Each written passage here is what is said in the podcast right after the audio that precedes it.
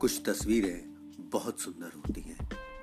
इतनी सुंदर कि उन पर मोटी किताब लिख दी जाए, फिर भी बात खत्म ना हो। स्त्रियों के पाँव बहुत सुंदर होते हैं। इतने सुंदर कि सभ्यता उन पांवों की महावर वाली छाप अपने आंचल में संजो कर रखती है।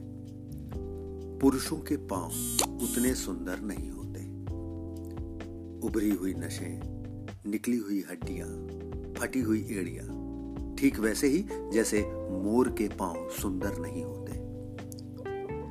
मैं एक ठेठ देहाती की तरह सोचता हूँ।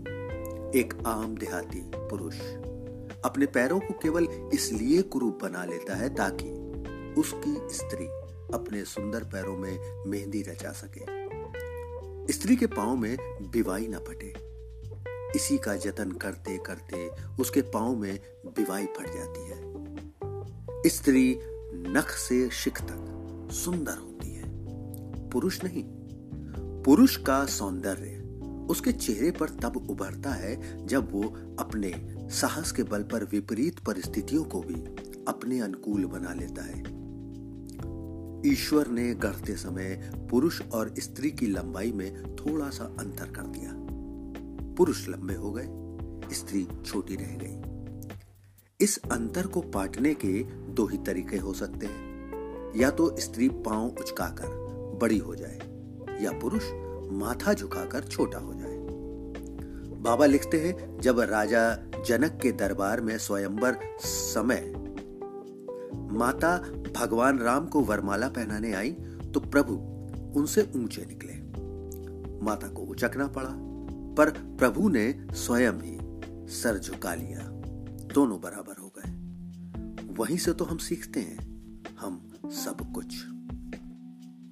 स्त्री पुरुष संबंधों में यदि प्रेम है, समर्पण है, सम्मान है तो बड़े से बड़े अंतर को भी थोड़ा सा उचकाकर या सर नवाकर पाट दिया जा सकता है।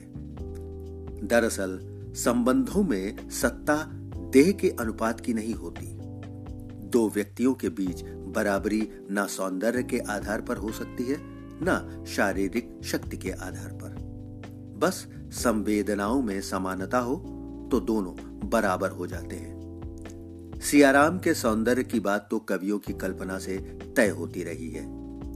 तत्व यह है कि वियोग के दिनों में वन वन भटक कर भी राम हर क्षण सीता में रहे।